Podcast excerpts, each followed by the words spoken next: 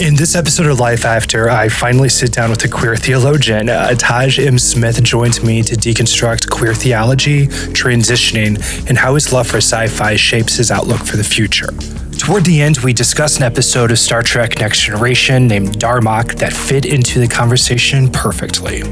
You won't want to miss the special intermission interview, Spooky Edition. New Barna research has been released that indicates every time you think about reviewing the podcast but forget to, Mark Driscoll starts another church. Please do your part by rating reviewing the podcast on iTunes. Five stars. Of course, don't deconstruct alone. Join the Life After Secret community on Facebook. Do you like the work that I've been creating and think that it's important? Please join monthly contributions on Patreon. This is Brady Harden, and you're listening to The Life After. I hope that you enjoy this episode. I have a funny relationship with the word queer. It was used as an insult when I was a kid from bullies, like my brother and other kids at school. It's one of those words that over time it changed its meaning. And now it's a label that I'm proud of. When I started to deconstruct my beliefs, I finally gave myself permission to be who I am and I came out. The word queer, though often used as an insult, now is a catch all umbrella for the LGBT community. What it means is those of us who are different. We're not the sexual majority, but we're the sexual minorities who have come together to make a coalition to fight for each other's equal rights just because our experiences are so different. Many of us have been cast out of our families. We've had to rely on chosen family instead, etc. There's a camaraderie over being the outsiders.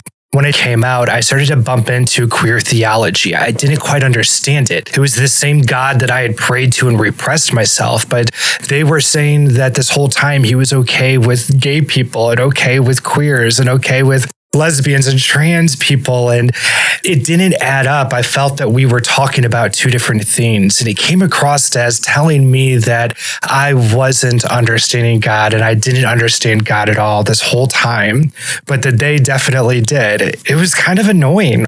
I would ask questions and literally wanting get an answer back, or the answers I did get back were just very lackluster recently somebody started to respond to me and we were able to have a conversation that helped me understand how it's supposed to operate and where can we find those common goals in what we're doing Toward the end of the conversation, we discussed an episode of Star Trek Next Generation. I know this is really nerdy, but even if you're not into this show, this episode is so intriguing how different cultures can communicate. Taj and I, we tried to represent that even in our conversation of people who come at our queerness in different ways. We still have so much in common.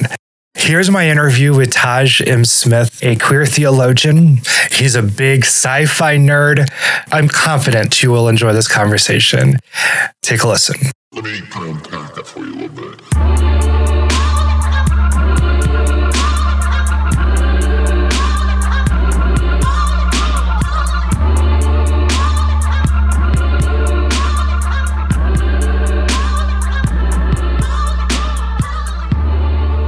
Today on The Life After, I have Taj M. Smith. Welcome to The Life After. Thank you so much, Brady. and thanks for having me. I am so flippin' excited about this because I found out about you instantly. Hey, I need you on this goddamn podcast that I do. Uh, can you kind of give a crash course of who you are, what you do? This is so exciting. Uh, yeah. So, I mean, so I'm a spiritual imagination coach for uh, spiritual imagination and leadership coach for radical and progressive faith leaders who are uh, just trying to make the world a better place um, trying to make the world a more inclusive place. And um, so that's one side of it. The other side of it is just doing spiritual reclamation work for queer folks who have been hurt by religion, uh, but who are still interested in engaging with spirituality on their own terms and in ways that aren't going to oppress them or make them feel bad about who they are. You also studied science fiction. that, kind of wedges in in an interesting way because we only were able to kind of make community. Many of the listeners and myself, we were only able to make community built around one set of very specific stories and narratives. Um, and you're kind of figuring out ways to say, uh, that's kind of the expectation. Fine. Also, there's ways to kind of do that in other avenues. Can you speak to that a little bit and help me understand it because I'm so intrigued? Yeah, I studied uh, science fiction and queer theology. And so a lot of the work that I do is around figuring out ways to read scriptural, scriptural texts, sacred texts in ways that uh, point to the future and allow us to engage in questions about the future, open up curiosity, open up imagination, uh, so that we don't repeat the mistakes of our pasts. Um, I feel like so much like theological and scriptural reading uh, focuses on like what's already happened or what's present um, and not so much about what's possible and like that's that's my big question and the question that i want for not just uh, not just faith leaders but like people in general to hold on to is like what's possible um, and science fiction is an amazing tool that points to the possible that intersection when i saw on your profile queer theology science fiction i ran at it so hard i i have so many questions about theology or queer theology as somebody who is a fundamentalist. Took everything literally. You know, I didn't repress myself because I hated gay people. I did it because I wanted to obey a God that I thought I was in a relationship with or that knew me or what you, you understand. And so walking away from that kind of left me not understanding how that works. And when I would kind of get the answers to my questions, it was always in a way that was kind of telling me that it should have been obvious that God was cool with queer people and I should have just picked up on that. And kind of framing it in that way is harmful. What I love about what you're doing is finding ways to communicate that in a different way that doesn't kind of leave some of us left feeling responsible for silence that we didn't earn. Right, right. Yeah. I mean, there are so I've I've read so many books and so many uh, listened to so many lectures and like heard from so many scholars, people who were like, of course God loves queer people. I'm like, but that's not obvious, and that's not obvious for those of us who are like who have been embedded in religions where like all we know is that God is going to be that queer people are like evil or whatever, um, where it's just so baked into the ways that like scripture and theology is done, it's not obvious that that God is cool with queer people. To phrase it in a way that makes it seem like it is obvious, it's like victim blaming. You know? Agreed. Absolutely. I think a lot of times when we are theologically minded or we're kind of used to being the one that people look to for spiritual advice or spiritual guidance, whatever, a lot of times we try to fix the religion and make it look good. We want to kind of twist, spin city it, right? Um, twist the truth and, oh no, it was never like that. Um, but when we're deconstructing, my focus now are, are people first. And if we want to use this word, uh, redeem, I want to redeem the, the people's experience, our experience, um, not God's. I, I guess my job, my thing is to make sure that the first things first is that people are being heard and understood and that their experiences are being heard. So much of re- like religion is a tool to help people live to be in better relationship with each other. Mm. there are just so many ways Christianity is failing to help people be in better mm. relationship mm. with each other. And it's in fact uh, doing the opposite. It's like there are all of these at least in i mean in the states at least like there are so many like churches that are actively trying to uh, separate people in ways that are not not good not helpful not not life-giving not sustaining not sustainable for the planet for uh, human relationship so like if that and if that is quote unquote the truth like well, where does that leave us? Right. I know that there is a better way. Mm. And I know that, like, yeah, with people have to come first in that relationship. People have to understand how we relate to each other and how uh, how whatever divine spiritual supernatural presence uh, you you you want to take along with you how that helps make that happen because like yeah, we can talk to our imaginary friends all day long, but at the end of the day, like if you're going to be rude to that barista or to that like cashier or whoever at the checkout line, you're not doing it right. a big part of us understanding that community and how we can operate in it is knowing ourselves mm-hmm. and knowing our own story and who we are. Do you mind sharing what was your background? Did you grow up in a religious household? Uh, no, no, not at all, actually. My household, my mom didn't raise my brother and I to be religious at all. Um, she, I mean, there were books about religion around, there were books about spirituality around. I think my mom asked a lot of questions about spirituality and was really interested in it. But when it came down to uh, exploring religion, that was something that I found on my own through friends. I grew up in a place where religion is, it's like the thing to do. Uh, if you're a teenager who's not part of a youth group, then it's like, what are you doing?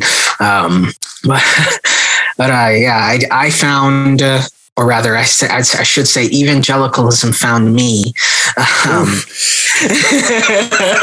yeah, spooky season among us. Yes. uh, yeah, evangelical evangelicalism found me in middle school. Um, by high school, like I was out, I was an out queer person and just completely divested from the church just because I just saw how it was hurting so many people around me. And I realized I'm like, if this is if this is who God is, I don't want anything to do with because like and it doesn't help that the Bible has that passage about hey, you can judge um, beliefs by their fruit, and then like we get a really bad fruit, and it's like, hey, JC, did you mean you too? you know? yeah, yeah. I mean, like the person that I have become has not been has been both because of and in spite of religion. Yes, yes. Made us prioritize the things within it that are kind of presented as an all or nothing package. Mm-hmm. And because of where we are, it made a sense right then in that context. But when you zoom out, and it's just like anything else with medicine or whatever, when you take the answer to one situation and apply it, copy and paste and apply it to another, that doesn't mean that it's going to be the right solution for that situation, that time and place. Right, right. It's like it's like being in a tunnel. You know that there is a whole world outside of the rest of that tunnel, but like you can only see what's directly in front of you. Yeah, what's right there. And uh, for I mean, for fundamentalist religion, it's it's a tunnel that never ends. and yeah. the yeah. light you see at the end of it is whatever light supposed to supposedly the light of God, but I mean, nope it's not it's not showing that it's that's not what it's producing you realizing that you're queer and did you start to did that create friction with people inside of your spiritual community and family? Um, how did you cope with that? Um, for a good while in high school i had a, there were a number of people who solidly tried to convert me every day. Um, people who they were they were trying to bring me back. Um, into the fold. That's heavy it, for high schoolers. God. Yeah, yeah. I, I mean, my response was always thank you, but no. um, because like I mean, my mom didn't raise a fool, and knowing that, uh, and for in my experience, having been hurt by religion and seeing the ways that the church was hurting people around me like like I wasn't I wasn't about to go back to that. I wasn't about it. And it became my part of my mission in life, which I mean, this is a heavy mission for a high schooler to take on. but was to like bring my friends who were captured by it out of it too. Whatever I did didn't work. But uh, I mean, I I'm still reconnecting with people from like high school who are who went to conversion therapy then and are out now. Wow. Yeah it's almost like you all were playing a game of capture the flag. And it was like who could get the more people, but you're kind of winning now the long game of it. So congratulations. uh, Taj, I'm going to mail you over a certificate. College changes everything for so many of us. Um, who were able to kind of get away from where we grew up and kind of see that bigger world. Mine wasn't too far away from where I was. I, I went to a community college in the middle of Missouri, disgusting. But how did your college experience then help evolve your queerness? I mean, I went to a community college too at first, and um, okay, nice, thank you, thank you. Yeah, yeah. And the um, show Community, hey, you know, great show, all about a community college. Just throwing it out there. it's so on point in so many ways. it's real. That was real life. So I can count it as a influence. Thank you. It's like you mean the documentary series? Um Abed, Abed, Abed. um when I was in community college, that was when I really started. I leaned into uh, activism and like marriage equality activism really, really hard. Really decided that, I mean, I have always been interested in dedicating my life to some greater cause in whatever w- way I saw fit. And I mean, for coming from where I was, like, seemed like uh, marriage equality and like uh, queer rights, that was like the biggest issue in my mind. And so I did, I threw myself into it. When I, trans, I transferred to a four year university, UC, UC Santa Cruz, and I transferred there, that was probably the first time I had ever been encountered with the whole like, like LGBTQ spectrum, the whole umbrella. Um, and I realized that there is so much more than marriage equality, and there was so much more that I could be doing. Um, and so I, I was still really, really heavily involved in activism. But I, and it was part of that. I remember it was one of the years where it was something like 13 queer youth, kids under 18, I think for the most part, kids under 16, uh, committed suicide. And uh, we held a candlelit vigil, and I remember the the campus minister at the time. He stood up and he said, he said his name, and he said, "I'm gay, and I'm your campus minister." And I just kind of like zeroed in on him, and I was like, "I'm finding this guy after this thing." And as soon as as soon as the vigil over, I beelined, I beelined for him, and then uh, found this him surrounded by a little group of queer Christians, and I started asking all these questions. And he's like, "You know what? Come hang out with us. Come to our Bible study." And I was reluctant at first because I'm like, I don't know. I I've done this whole Bible study thing before, and it's only produced pain. Like, what's what's going to be different about this? And he was like, it's going to be different. So I took the chance, and I went, and I just I just asked question after question after question about everything having to do with queerness. Because I mean, I mean, at, at the time, like I had no idea that queer Christians even existed. um, and to find a group of six of them all at once, I was like, it was mind boggling. I became a regular at this Bible study. Every week I was there. This group became like my little family um, in college. And I found that the, the more questions I asked about religion, about my identities within that, and about how I uh, am faithful, the closer I got to my own gender identity and being a trans man. I, I, I always said that the, the closer I got to God was the closer the closest I, the closer I got to God the closer I got to my gender identity, and uh, eventually came out as a trans man, and um, then it was like oh oh this whole thing with uh, religion actually feels feels legit for me. Uh, let's stick with it. um, college really, really changed my life in a lot of ways. I think before then, I had on, been on a straight track to law school. I was planning on being a civil rights lawyer, doing nothing but advocacy and activism, and then being a senator. um, right? uh, I no longer have that goal. um, uh, but I do think that my college experience showed me just how important spirituality can be on this in the steps to finding oneself and to being true to oneself. And so since then, my, it really set me on the path to, to helping other people do that as well, to like find themselves within themselves with the help of the spirit spirituality as they see it. Um, not necessarily this isn't me going with like this isn't me going with like a bible and being like oh you have to do it this way. Like no no. This is all about how they hear the machinations of the world and society working around them and how they want to fit into it and making it work for them.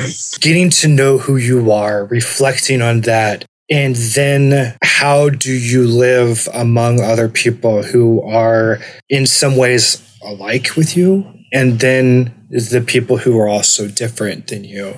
What I see you doing is important, like you said, and emphasized on your own in a great way that do it into how they see the world. When we're trying to communicate with our families who are still in fundamentalism, a lot of the listeners who come from the same background as me, um, it's difficult because we've grown away from that and there's not that central language necessarily that's crossing over as much anymore because we're being seen now as an outsider when you have that insider outsider mentality, you don't have necessarily the ability, the access, the privilege um, to have a two way communication.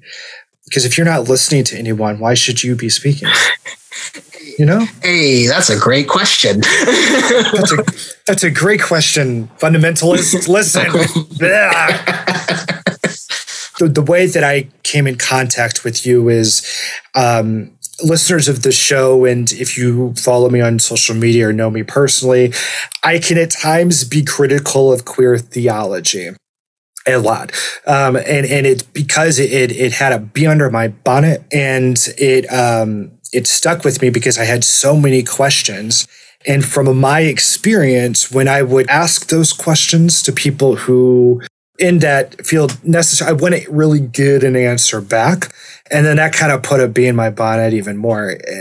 So what I appreciate with you is that you were able to interact with me and, and answer some of those questions. Um, I want to touch on that when we get back from the break. But thank you for doing that. Thank you for kind of like being willing to hear those um, and I've got some that we'll talk about here in a little bit. Um, but the way that you described some things was really helpful for me as somebody who's questioned everything. And then the work that you're doing of helping people find themselves through storytelling, even if it's outside of the brand that we all grew up with and saw as holy, it's fantastic and it's so needed. And you're such a breath of fresh air. Thank you. Before we go to the break, I'm not going to save this until the end, Taj. Can you tell people how they can find you and your and what you your coaching services? And then I'm going to have you kick us off to break. Sure. Um, so you can find me on Instagram at, at taj.speaking. Uh, same on Twitter, although I don't use Twitter that much. So don't actually follow me on Twitter. Follow me on Instagram. um, uh, and on my website, uh, www.tajmsmith.com. You are listening to the Life After Intermission special interview. Cordy, I'm really glad that you're sticking around to help with these. And for a spooky season, I have the quote angel from Netflix Midnight Mass, thanks to Google Translate. Um, if, so, if you'd like to avoid spoilers on the show, please fast forward. Um, angel, how are you? So sleepy. I flew in for this interview, and boy, are my wings tired. Ha ha ha ha. As strange as a Zoom call, you don't have to go anywhere. But um, okay, um, your Netflix show Midnight Mass, where you played yourself, an actual ageless vampire that lurks in the tombs and catacombs in Palestine, has made quite the splash. The show seems to imply that either Jesus was a vampire, either bit by you, or might actually be you. Uh, what do you have to say about these allegations? Oh boy. This question drives me batty. For thousands of years, no one thought to ask me this. But now that I'm on Netflix, do you know how many times I've been asked this lately? One time. Two times. Three. Ah, ah, ah. Four times. Five. Six times. Ah. Ah. Ah. Ah. Y- yes, many times. I, I understand it. That's got to be draining and a, quite the pain in the neck. I cannot break my NDA, but I can say this. Don't forget to welcome your listeners to join the Life After Secret community on Facebook. Give to the show's Patreon monthly and leave a nice one star, two star, three star, four star, five star, a five star review on iTunes. Thank you kindly for joining me on the show and opening up. You really made yourself very trans vulnerable. Ha ha ha ha. My pleasure. Thank you so much for having me, Brady. My pleasure. You're quite welcome. What did you say? Say again. I'm what? Oh, I said you're welcome. Quite welcome. Oh, uh, sounds like somebody's at the door. Angel, I gotta get going. Angel, what, what are you doing here? Now, back to the episode of The Life After. And we hope you have a wonderful Halloween. Fall Festival. Welcome back. As somebody who is a fundamentalist, I took it very literally, repressed myself for years. And when I started to deconstruct and running into people online um, that were talking about queer theology, it was kind of presented as something I should have noticed this whole time. I had like this oh, you are fundamentalist. You just didn't understand. You were just taking things too literal. But then when I did look at it metaphorically or how it was being described, I was still left lacking. Um, and felt like I was being told that I should be seeing something that I wasn't. Can you kind of speak to that a little bit and what your experience and intention of that theology is? Yeah, yeah. So uh, I feel like there's a lot of queer theology out there that's just apologetics and it's just make it makes excuses for it apologizes for the church and the way that it it is and tries to spin it in another light so that it makes it more appealing to queer people. Um, but it is still the same oppressive structure. It, it, it still has the same problems across the board um, that that come with being a, an organization that has made war, uh, collapsed societies, has um, conquered and colonized uh, half the world. So I think with that, where queer theology as apologetics fails is in taking that same sort of like paternalistic attitude to towards like theology and making it feel making the people who are just starting to encounter it feel like they should have known this all along. Because like how how would you have known? How would you have known when every single theological resource around you said otherwise and also said it was the truth? So like for it like it almost to me it feels like victim blaming in a way that no theology should. Um, it gives queer people queer theology as apologetics gives queer people permission to stay in within the church which for people who want that that's great. Um, for me, there is a way to do theology queerly um, in a way that, like, just completely destroys the category of theology itself. In theology, you think about it as like the words we use to describe God. Okay, well, for queer people, where do we encounter God? And that is the question that I'm most interested in exploring with doing queer theology in the ways that I want to do it. Like, not even how, where do I, as a theologian, encounter God in a way that I can describe it and uh, make it relevant for queer people.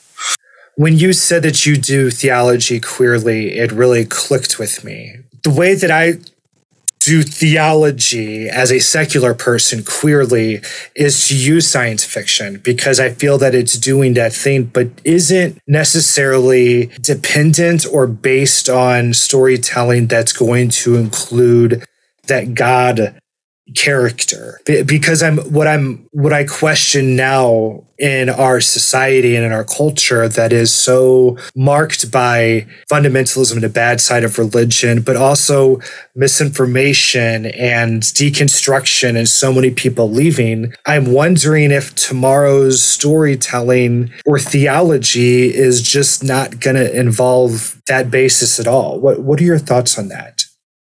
One of the things I love the most about science fiction is how with within science fiction tell, storytelling, like it is science fiction tells a story about the future of humanity through the advancement of technology and science, right? So like within that it's also telling a story about the human relationship to the divine. Because I mean, I, I read a lot of novels, and in almost every single novel, there is always some either rogue religious sect or some helpful religious sect or some really weird, wacky religious sect um, that it's just like illustrating how like again another possibility for what like the human relationship to the divine could look like um, through how it tells the story, science fiction uh, is exploring how culture and society is evolving and how it's changing. And with these changes, whether or not we need the divine to be decent to each other is a question that it explores how technology will change the human ability to be uh, in relationship with with itself is something that science fiction explores in a way that theology uh, religion the bible just like or i'll say i'll say in a way that Christianity done by fundamentalists, and I mean, in a way that Christianity done by Christians does not. we're, and like I say this as someone who is still like active in in a church, reluctantly so, but still active. Mm-hmm. uh, there's a lot of looking to the past to inform how we will relate to each other in the future uh, within Christianity. Within science fiction, it's a lot of looking to the future and thinking about the future to inform, to identify what we need to change to better relate to ourselves now. How has your definition of the divine changed? Or how has it evolved over time? Oh, it's so big. it's the definition has just gotten so big um, to the point where I can't really define it. I feel like I know it when it's there, uh, but to say that I have any sort of beat on it is to then limit its scope so much that it becomes ineffective.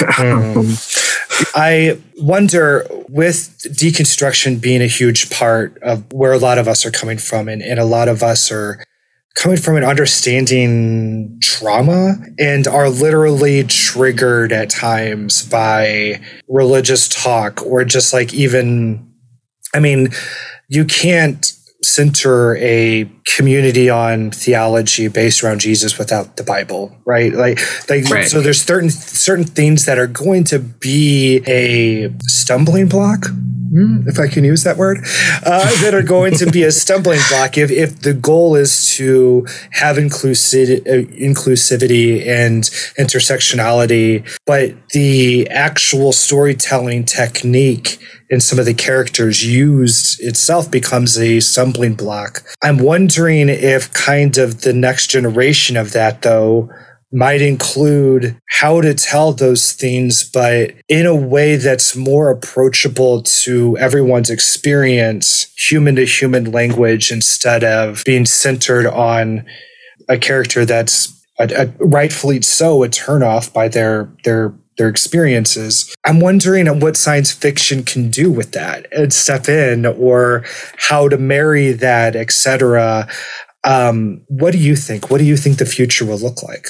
I think more and more that the Bible will become just another collection of stories. I think people yeah. will be okay with that because there are so many examples of human relationship in like science fiction and in just these other methods and modes of storytelling that allow for that sort of like bigness to really come through.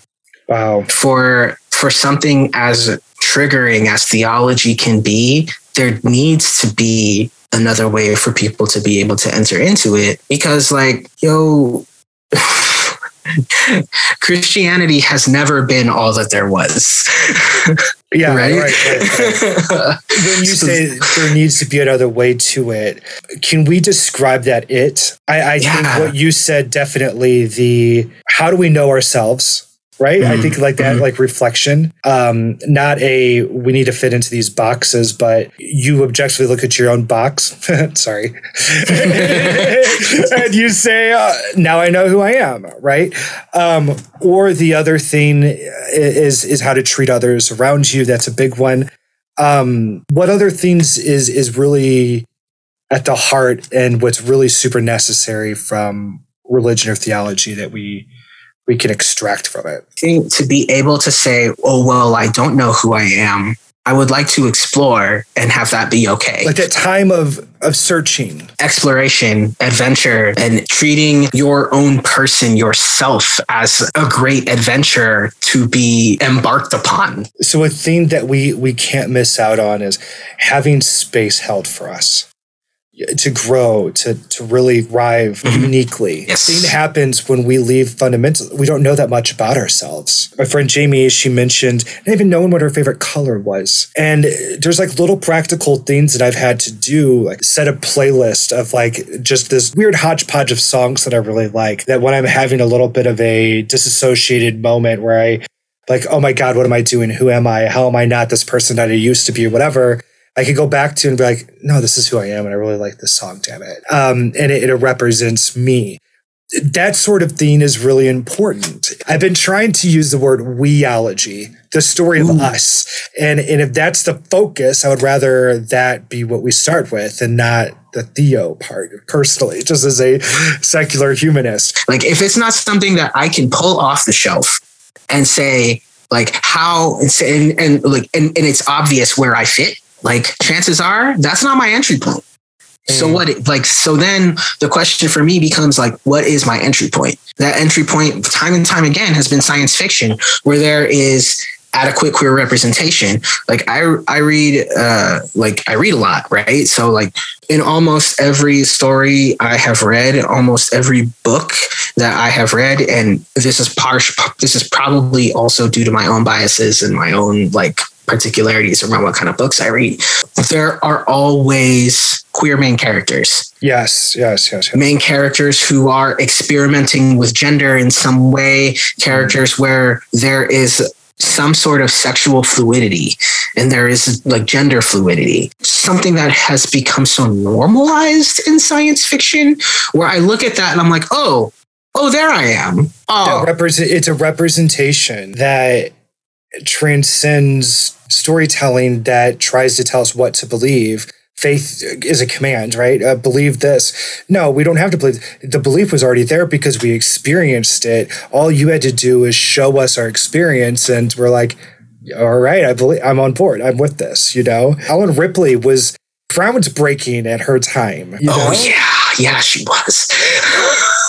uh, uh, and Star Trek was not allowed to really have that much queer representation until recently because of uh, the producing and blah blah blah blah blah. But it just got queer as fuck lately. And I love that because that meta narrative too says something about the culture, the meta narrative of science fiction looking ahead and then saying, why aren't we accepting these people? Oh, because of this weird ass story from the. No, okay, okay, okay. No, no, no. In this story, we're cool with this, and then able to reframe it.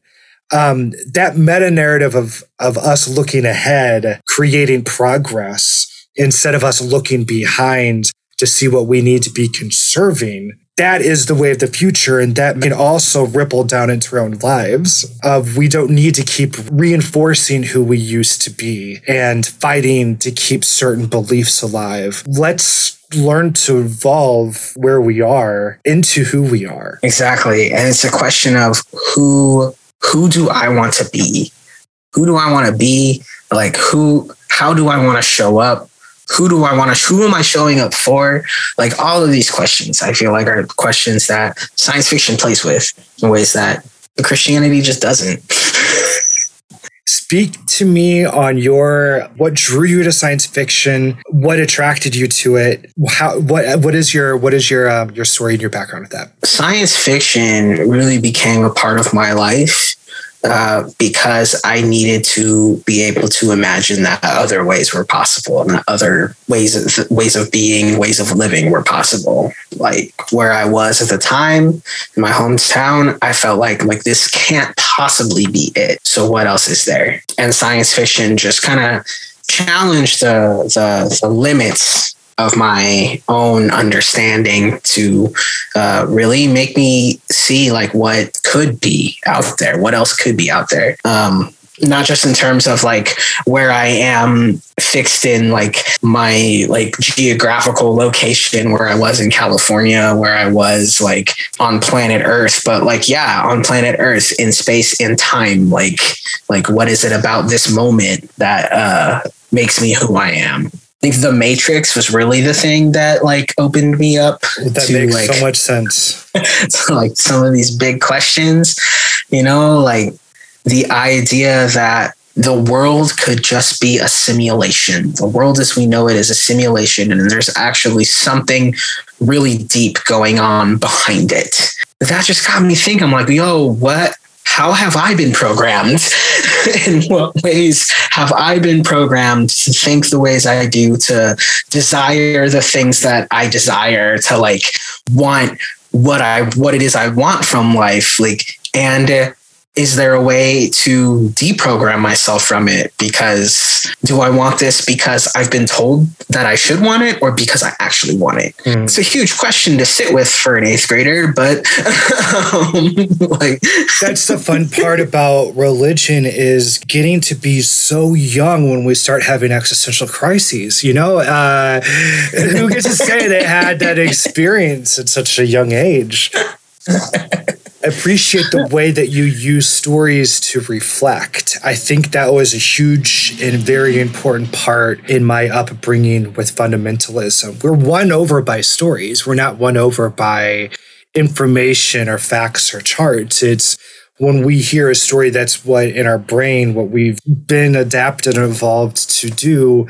When we take that deep breath and we go through our deconstructions and we have a different relationship with storytelling. We could do exactly what you're saying of looking at it as a way to look into the future and to have hope.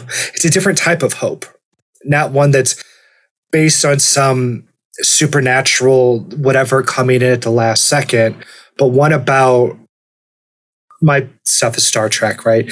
Is about mm. a lot of diverse communities and people from all over the galaxy working together um, for problem solving and to find a solution to, to overtake corruption, etc. Fucking science fiction does that. Tell me exactly. more about exactly. how science fiction has helped shape the, your ethics or kind of your your self reflection. Science fiction has just always been about like what where we're going has just always been about where we're going.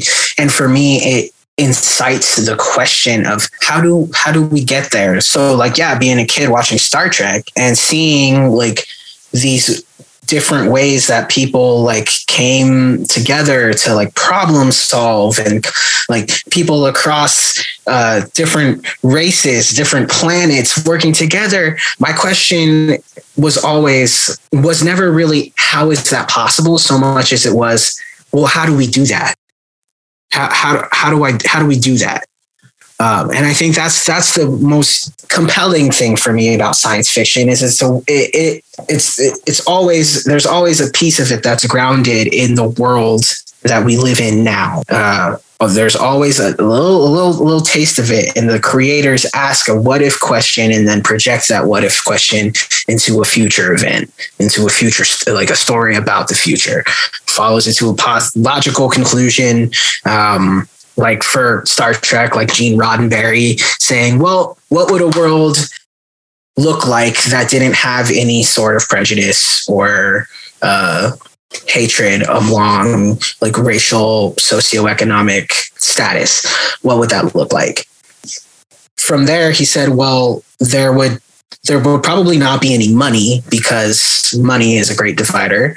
Um, there would probably like well the there would be people working together, there there would be a boom in scientific advances. So like we beat space travel would be possible, uh, and the crew would be like eth- multi-ethnic. The crew would be from all different parts of the world. Yeah, that makes sense. And then he made a show that's just all about the adventures of this crew with that world built up around it as it already is because like in his mind, like that's the direction that it would automatically go. It's like, oh, of course. The, the science fiction it creates the hope and an example because we could see the attributes in those characters that we like and then want to do that in a way that you know in, in the bible i've the kind of, always have to compare this to fundamentalism of what i grew up with and that form of storytelling i remember even growing up and being a little frustrated and intimidated by Star Trek, especially when I got older into my really literal like Calvinist time. Oh, it's horrible.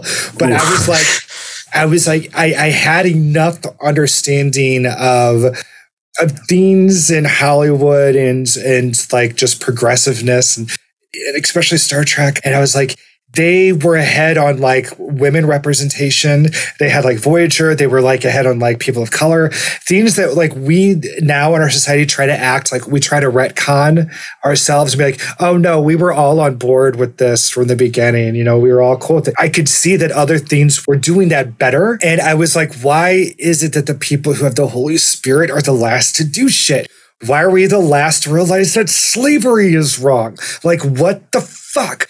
And I would see these things to compare it to. And one of them was like fucking Star Trek, where they're all being represented a different way. And then I started to realize that even at a young age, started to like not like TV shows if there were just too many white people in them.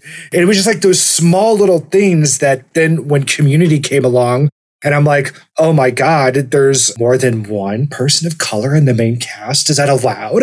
And I was able to like see more of humanity reflected. Science fiction allowed us to do that in a way that when we were fundamentalists, we just had a bunch of misogynistic men who look alike, probably, and they don't look like me, despite what the pictures may tell you. Yeah, yeah. I mean, fundamentalism does a great job of of sequestering its people into believing this one narrative and this one result is the most important thing. The one result, the Jesus' return and the establishment of the kingdom, right? Like, like that's the whole, the whole of it. Uh, unless you're a rapture uh, uh, rapture Christian than like the rapture.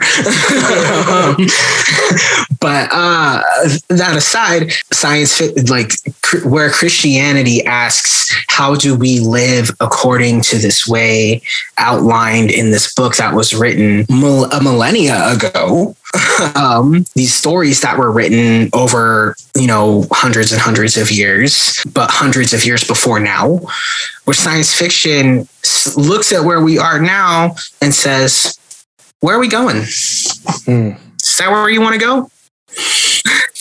it asks the question instead of making a declarative, you know, statement. Your approach to spirituality is we're all people with beliefs. Fundamentalism were beliefs that are just happen to be attached to people. So mm-hmm. if you had to give some advice to somebody like me who prayed to God and didn't hear anything back around my queerness, and so my queerness is represented outside of God narrative now. What would you say? What advice would you give to me um, as a theologian? I'm not sure I would give advice. Wait, no? Here's what I would say. I'd say I'd ask, can you be okay with the question? Like, can you be okay with the questions? You need space to grow. You need space to to know where to go, etc. Um, are you going to be willing to step through those doors? Right, right. I feel like so much of fundamentalism is about having answers um, and about yeah, it's about having an- answers and everything being definitive and being defined by this one narrative, right? Like if you have a question about it, well, you just have to go to the book. You have to pray harder. You have to do uh, uh, X, Y, and Z. There's a prescription for whatever ails you.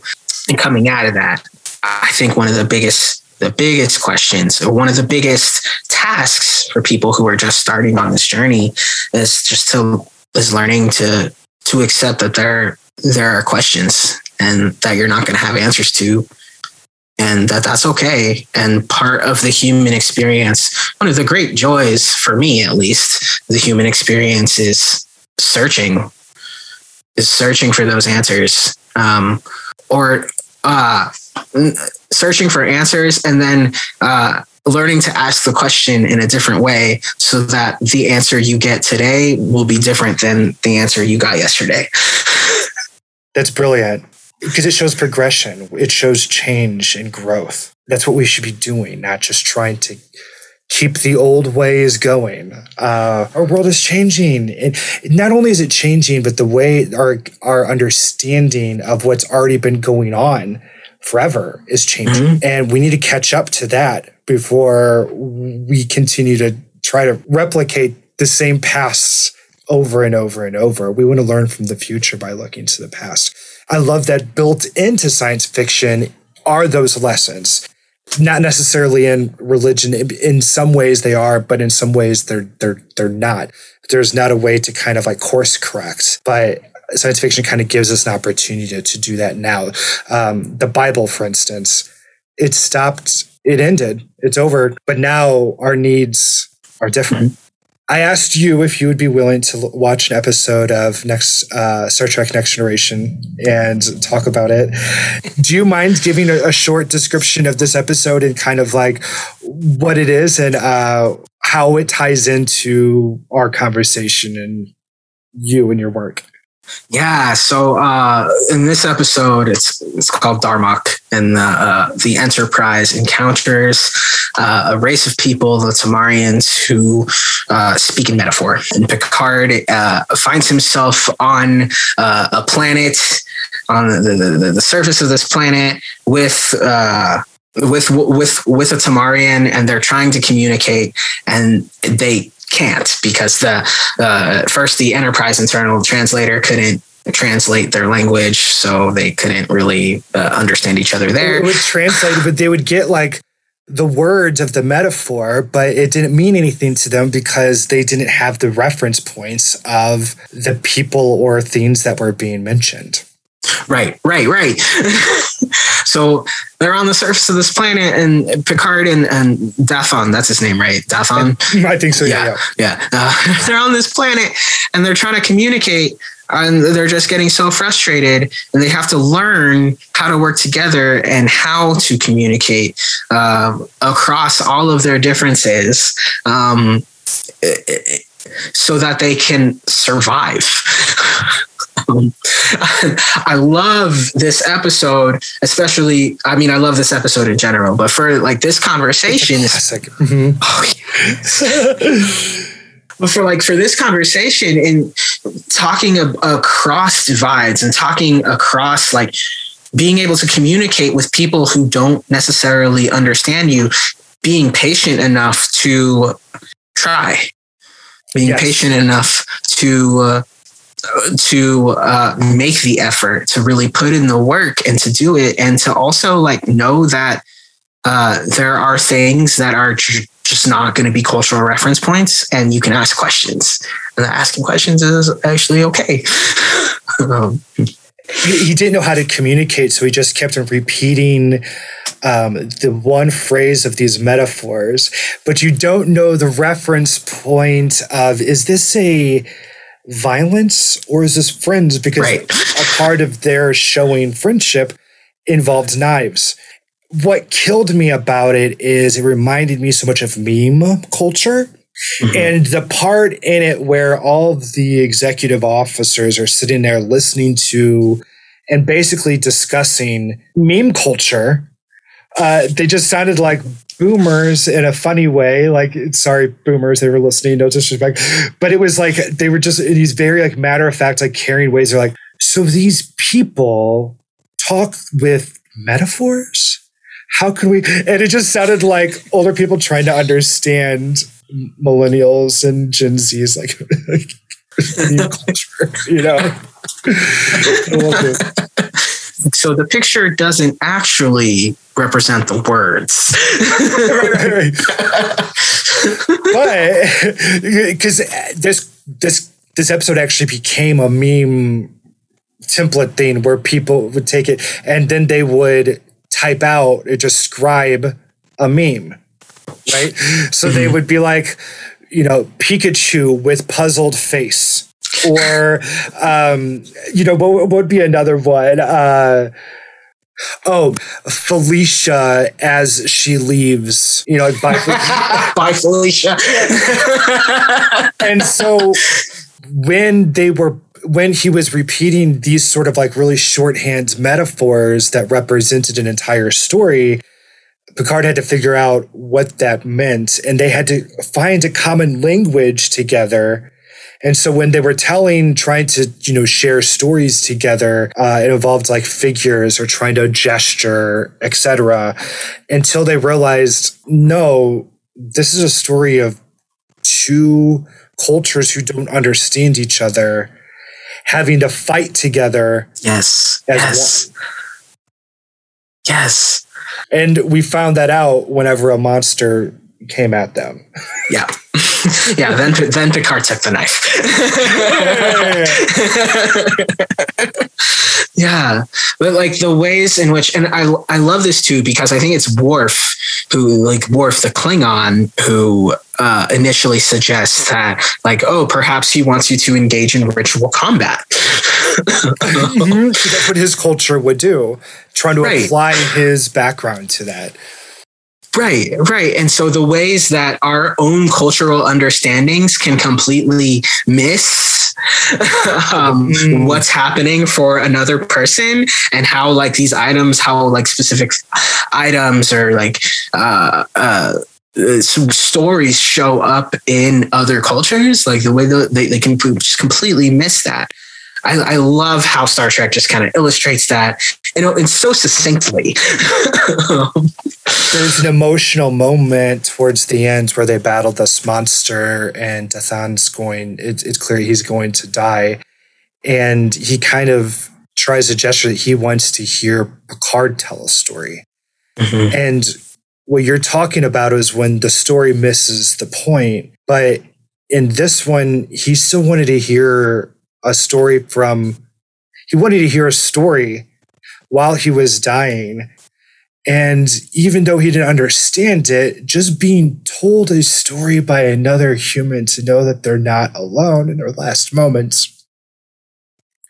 And the gift that Picard gave of himself a story to just that was beautiful too. Touched me about just the humanity in storytelling and the importance. It's our superpower. Nobody else mm-hmm. has it. I it's what is unique about our species.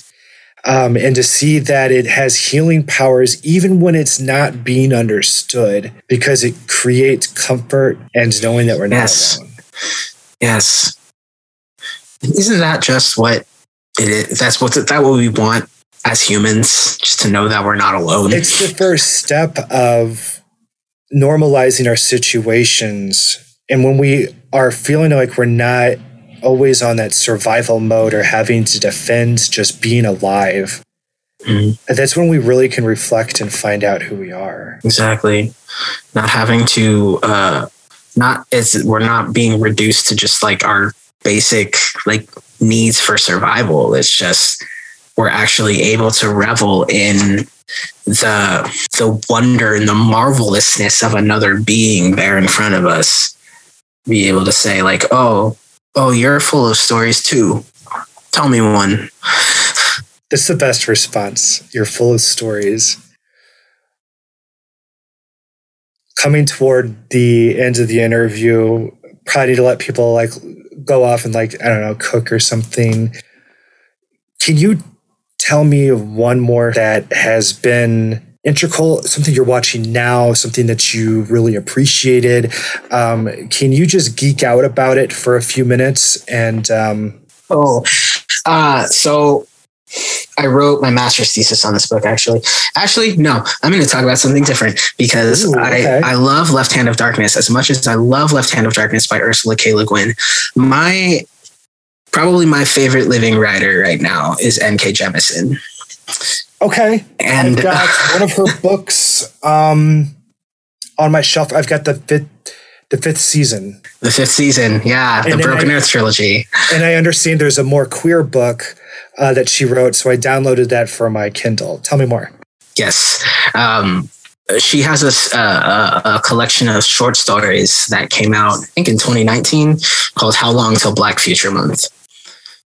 And those short stories just they I as I read them, they read me um, in like the best way possible, uh, and like really forced me to uh, to ask like some deeper, deeper questions of myself. Um, she has one story um, that it's the first story in this collection. It's called The Ones Who Stay and Fight. And it is a direct response to a short story that Ursula Le Guin wrote in the 60s called The Ones Who Walk Away from Omelas. Mm. And these two stories in conversation is just, they just show the uh, evolution of social change movements and the ways uh, like our own even conception of them and how in these like past uh, 40 to 60 years, like people have gone from like, oh, well, I have gone from seeing conditions that they can't tolerate and walking away from them and like not being able to and saying like I can't live with this so I'm going to go find something better or create something better to be able to say like no how how do we fight this together? I think for me that has been just such a remarkable exercise to engage in as a, a science fiction lover, as a theologian, as uh, someone who just appreciates movements in general, to be able to see like, okay, just in these past these past few decades, this is how it's gone. This is how people have have started to like this is how the conversation has changed on a more social level. It's not about like ignoring or, or walking away from it. It's not about, it's not uh, about leaving so much as it is about sticking it through and bringing, sticking it through, improving it and making, bringing everybody along with you. That's really ridiculous. The parallel as you're describing, I'm hearing Picard and Dathon that they get stuck at the planet. They're you know the whole enterprise is trying how do we get Picard out of there? How do we get him out of there? But the, the real thing was no you we're both here together. We're going to fight this shit together. Mm-hmm. um, and that unification that's what kind of solidifies a better future and real prog- real progress not one that's just trying to retcon some fucked up text or whatever yeah, yeah. She's like, oh no, we were we've been here all along. Surprise. Yeah, yeah, yeah. Tell me the name of that and where uh, and how the listeners can find. Uh, so uh, the the story itself is called "The Ones Who Stay and Fight." Okay. Uh, by N.K. Jemisin, and it's in a collection called "How Long Till Black Future Month." Beautiful, Black futurism. I saw that was a part of uh, your thing. I, I've I saw a documentary and it was so flippin' intriguing, especially the stuff that was kind of written during the blaxploitation film times as well, because it had concepts and the design was so beautiful. But mm-hmm. it came from a time of saying, no, you're going to keep on trying to imagine a future without us. We'll make our own, and it's going to be pretty damn awesome. Yep, yep, yep.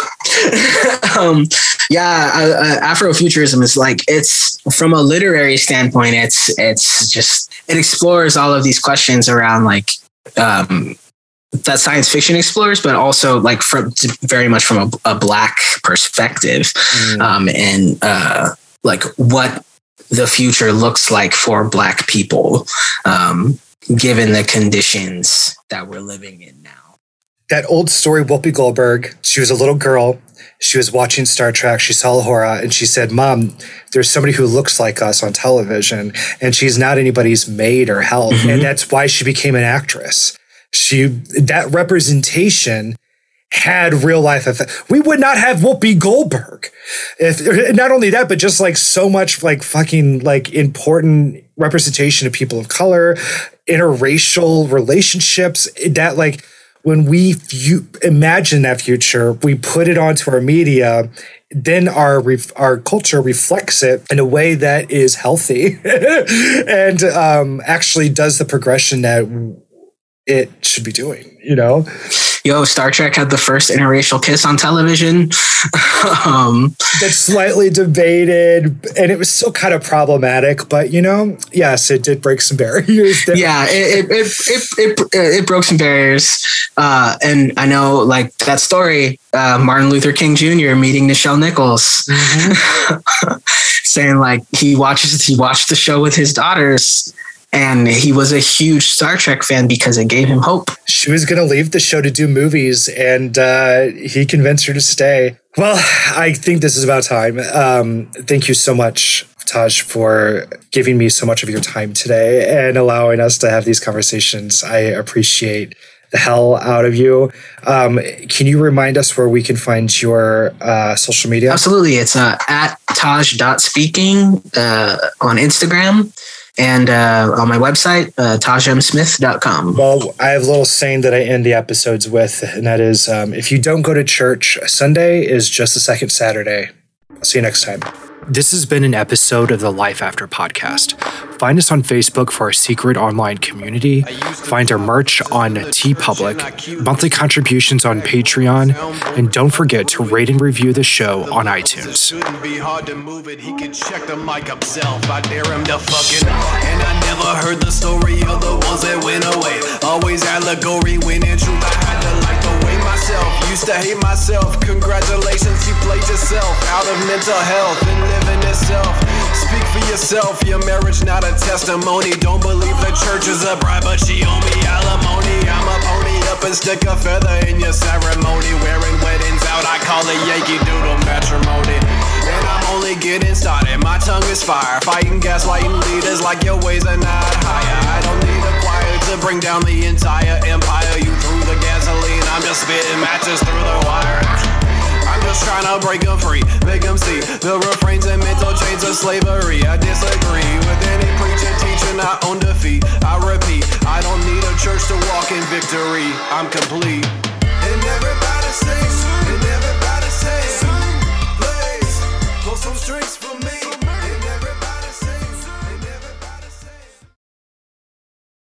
Up, the girl.